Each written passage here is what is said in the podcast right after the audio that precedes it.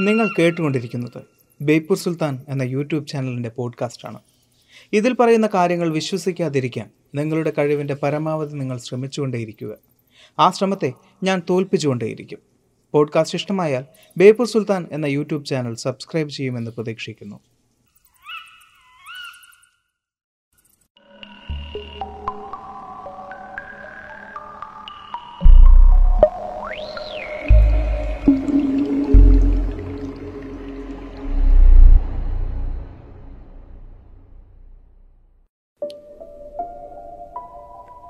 ഇന്നുച്ച നേരത്ത് കഞ്ഞിയുമായി വന്നെത്തിയിടുന്നവരാരുമാട്ടെ? അവളെയും ചേർത്ത് ഈ മതിൽ പടുക്കും അവളെ ഈ പണിക്കാർത്തൻ മാനം കാക്കും. എൻ വി കുറിപ്പ് രചിച്ച അമ്മ എന്ന കവിതയിലെ ഏറ്റവും വിഷമിപ്പിക്കുന്ന ചില വരികളാണിത്. മലയാളിയുടെ മനസ്സിൽ എന്നും നിലനിൽക്കുന്ന ചില വരികൾ.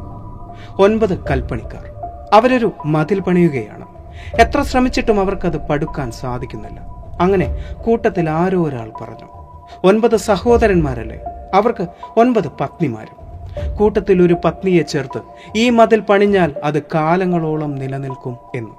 അങ്ങനെ അവരാ അന്ധവിശ്വാസത്തിന് വഴങ്ങുകയായിരുന്നു. കൂട്ടത്തിൽ ഒരാളുടെ പത്നിയെയും ചേർത്ത് അവർ മതിൽ പണിയുകയാണ് അമ്മ എന്ന കവിതയിലൂടെ. ഇതുപോലെ ഒരുപാട് അന്ധവിശ്വാസങ്ങൾ നാം കേട്ടിട്ടുണ്ട്. ഒരുപാട് മനുഷ്യക്കുരുതിക്ക് നമ്മുടെ ചരിത്രം സാക്ഷിയായിട്ടുമുണ്ട്. അത്തരം ചരിത്രത്തെക്കുറിച്ച് കാപ്പിരിമുത്തപ്പൻ എന്ന വീഡിയോയിൽ നമ്മൾ വ്യക്തമായി സംസാരിച്ചതുമാണ്. എന്നാൽ ഇന്നും ദേവപ്രീതിയുടെ പേരിൽ സ്വന്തം മക്കളെ കുരുതി കൊടുക്കുന്ന അമ്മമാരുണ്ട് കേരളത്തിൽ. ആ വാർത്ത കേട്ട് നമ്മളെല്ലാം ഞെട്ടിയിട്ടുമുണ്ട്. ഇതിന്റെ കാരണം അന്ധവിശ്വാസം മാത്രമാണോ? അതോ അതൊരു മാനസിക രോഗമാണോ? അതോ ദൈവം നേരിട്ട് ആവശ്യപ്പെടുന്നതാണോ ഇത്തരം മനുഷ്യക്കുരുതികൾ? കയറിപ്പോരൻ ചങ്ങായിമാരെ. ബേപ്പൂർ സുൽത്താന്റെ ദുനിയാവിലേക്ക്.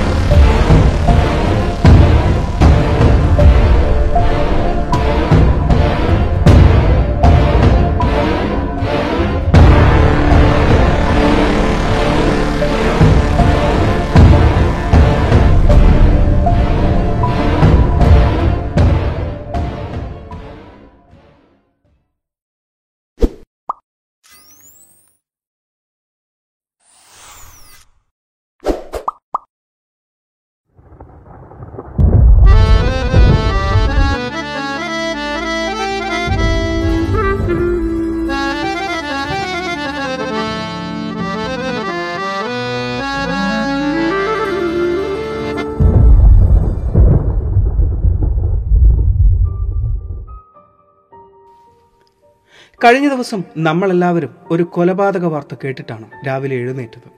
ഞെട്ടലോടെ കേരളം മുഴുവൻ അടുത്തറിഞ്ഞ ഒരു കൊലപാതക വാർത്തയായിരുന്നു അത്. പാലക്കാട് സംഭവിച്ചു. സ്വന്തം അമ്മ ആറു വയസ്സ് മാത്രം പ്രായമുള്ള ഒരു കുഞ്ഞിനെ കഴുത്തറുത്ത് കൊന്നിരിക്കുന്നു എന്ന്. എന്തിന് എന്ന് കേരളം മുഴുവൻ ചോദിക്കുമ്പോഴും അതിന് വ്യക്തമായ ഒരു ഉത്തരം അവർക്കില്ലായിരുന്നു. എന്നാൽ അവർ പറയുന്ന ഒരേ ഒരു കാര്യം. ബോധപൂർവം തന്നെയാണ് അവർ ആ കൊലപാതകം ചെയ്തത് എന്ന്. തലേ ദിവസം സ്വന്തം പിതാവിനും സഹോദരന്മാർക്കുമൊപ്പം ഉറങ്ങിയിരുന്ന കുഞ്ഞിനെ രാവിലെ നാലു മണിക്ക് വിളിച്ചെഴുന്നേൽപ്പിച്ച് കുടുമുറിയിൽ വെച്ചായിരുന്നു അമ്മ കഴുത്തു മുറിച്ച് കൊന്നിരുന്നത്. അതിനുശേഷം അവർ തന്നെ പോലീസിലേക്ക് ആ വിവരം വിളിച്ചു പറയുകയായിരുന്നു. പോലീസുകാർ വരുമ്പോൾ ആ കുഞ്ഞു മൃതദേഹം ചോരയിൽ കുളിച്ച് കുളിമുറിയിൽ കിടക്കുകയായിരുന്നു.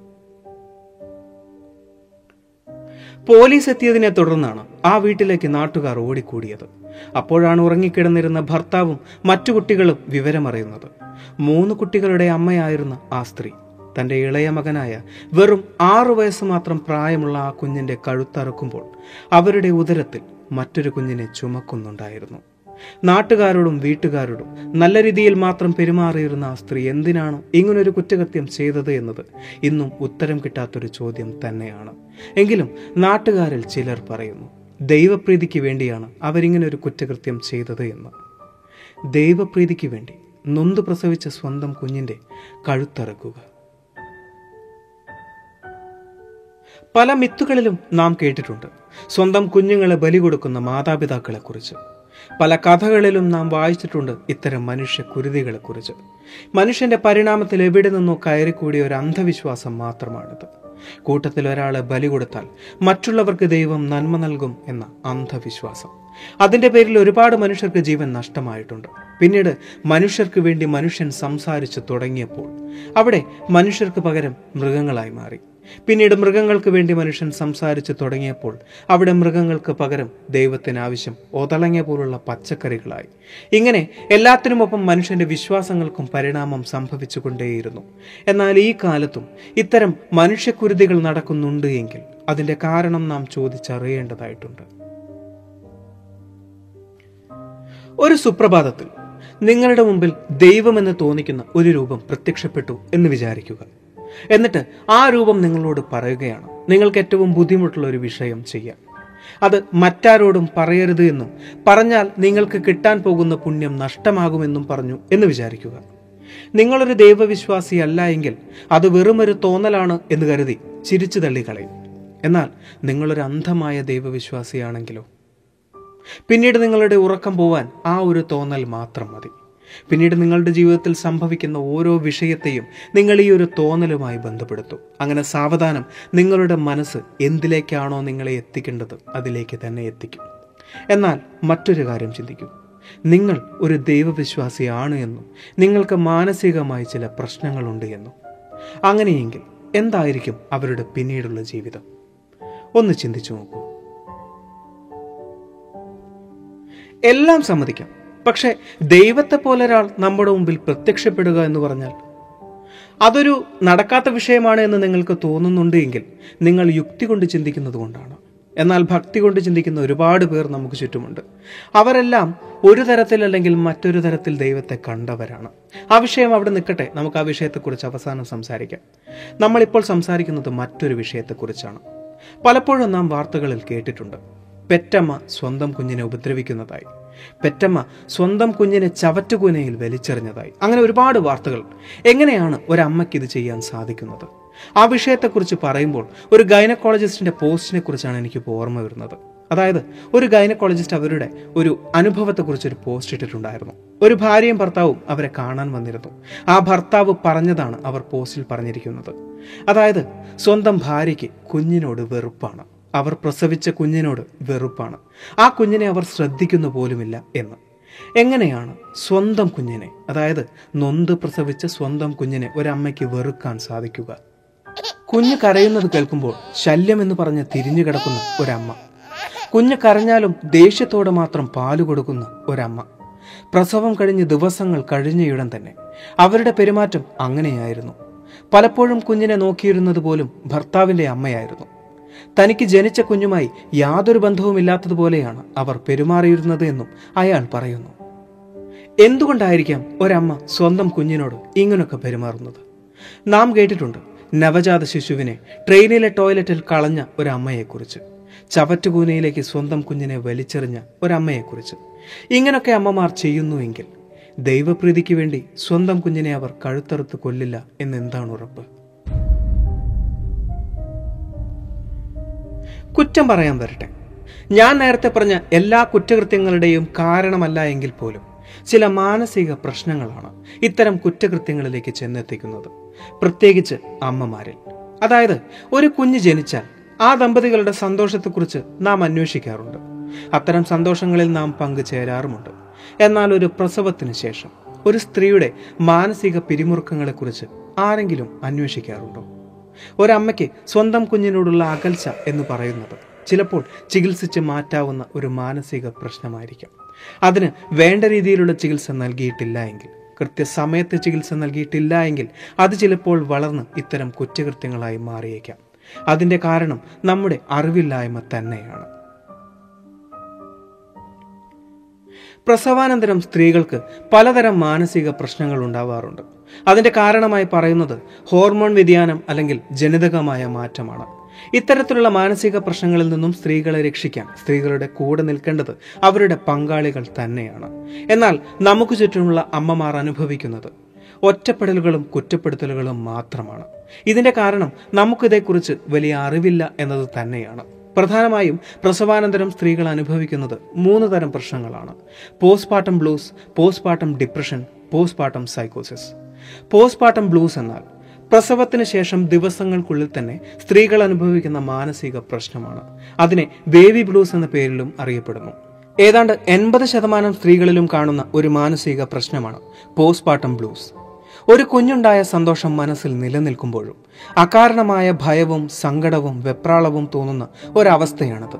ഇപ്പോൾ ഒരു കുഞ്ഞ് വേണ്ടായിരുന്നു എന്ന് പോലും തോന്നുന്ന അമ്മമാരുണ്ട്. ഒറ്റയ്ക്കിരുന്ന് കാരണമില്ലാതെ കരയുക കുഞ്ഞിനോടുള്ള സ്നേഹം തോന്നാതിരിക്കുക തുടങ്ങിയ പലതും ഈ അവസ്ഥയിൽ ഒരമ്മയ്ക്ക് തോന്നാം. ചുറ്റുമുള്ളവരോട് ഒരു കാരണവുമില്ലാതെ ദേഷ്യം പിടിച്ചുകൊണ്ടേയിരിക്കുക. താനൊരു മോശപ്പെട്ട അമ്മയാണ് എന്ന ചിന്ത അലട്ടിക്കൊണ്ടേയിരിക്കുക. ഇതൊക്കെയാണ് പോസ്റ്റ്മോർട്ടം ബ്ലൂസ് എന്ന മാനസിക പ്രശ്നത്തിന്റെ ലക്ഷണങ്ങൾ.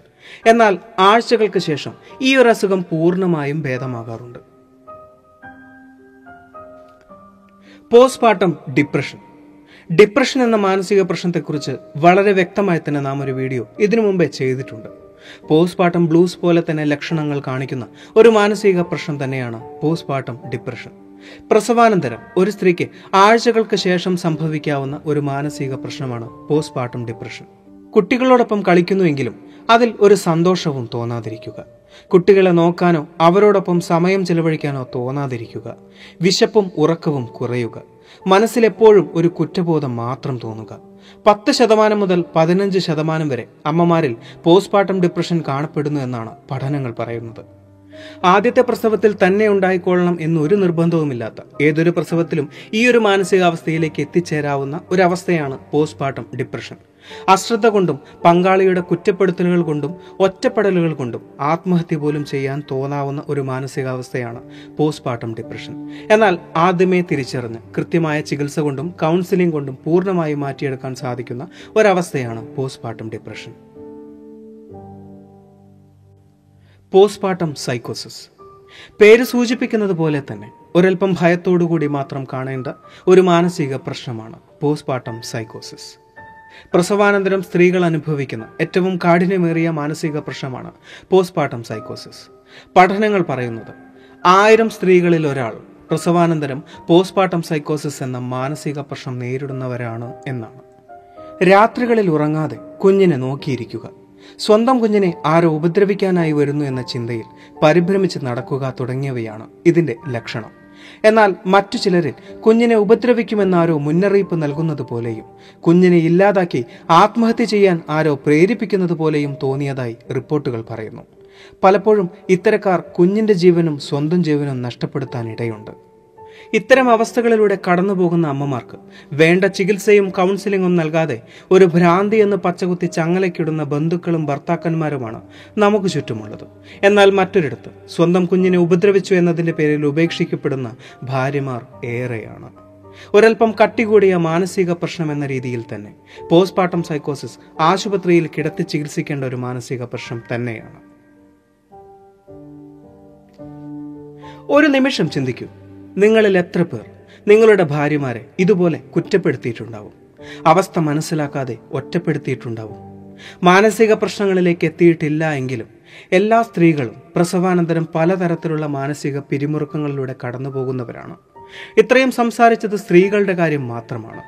എന്നാൽ നിഷ്കരണം കുഞ്ഞുങ്ങളെ ഇല്ലാതാക്കുന്ന പുരുഷന്മാരുമുണ്ട്. അതിന് കാരണം മദ്യവും ലഹരിയും മാത്രമല്ല ചില മാനസിക പ്രശ്നങ്ങളുമുണ്ട്. ഉദാഹരണം സ്കീസോഫ്രീനിയ. കേരളത്തിൽ മാത്രം ഏതാണ്ട് മൂന്ന് ലക്ഷത്തിൽ കൂടുതൽ സ്കീസോഫ്രീനിയ രോഗികളുണ്ട് എന്നാണ് കണക്കുകൾ പറയുന്നത്. തലച്ചോറിൽ സംഭവിക്കുന്ന ഭൗതികവും രസായനികവുമായ മാറ്റങ്ങളാൽ സംഭവിക്കുന്ന ഈ മാനസിക രോഗത്തെ പലപ്പോഴും ജനങ്ങൾ മനസ്സിലാക്കുന്നത് സ്വഭാവ വൈകല്യമായും വളർത്തുദോഷമായും ഒക്കെയാണ്. പുരുഷന്മാർക്കും സ്ത്രീകൾക്കും ഒരുപോലെ സംഭവിക്കാവുന്ന ഈ ഒരു രോഗം ഗർഭാവസ്ഥയിലേറ്റ വൈറസ് അസുഖങ്ങൾ കൊണ്ടോ തലച്ചോറിലെ പ്രശ്നങ്ങൾ കൊണ്ടോ പാരമ്പര്യമായോ സംഭവിക്കാവുന്ന ഒരു രോഗമാണ്. പിന്നീട് നമ്മുടെ ജീവിതത്തിൽ സംഭവിക്കുന്ന സംഘർഷങ്ങളും പ്രശ്നങ്ങളും ഈ ഒരു രോഗത്തെ സങ്കീർണമാക്കുന്നു. ഒരു വ്യക്തിയുടെ സ്വഭാവത്തെയും വികാര വിചാരങ്ങളെയും ഒരുപോലെ ബാധിക്കുന്ന ഒരു മാനസിക പ്രശ്നമാണ് സ്കീസോഫ്രീനിയ.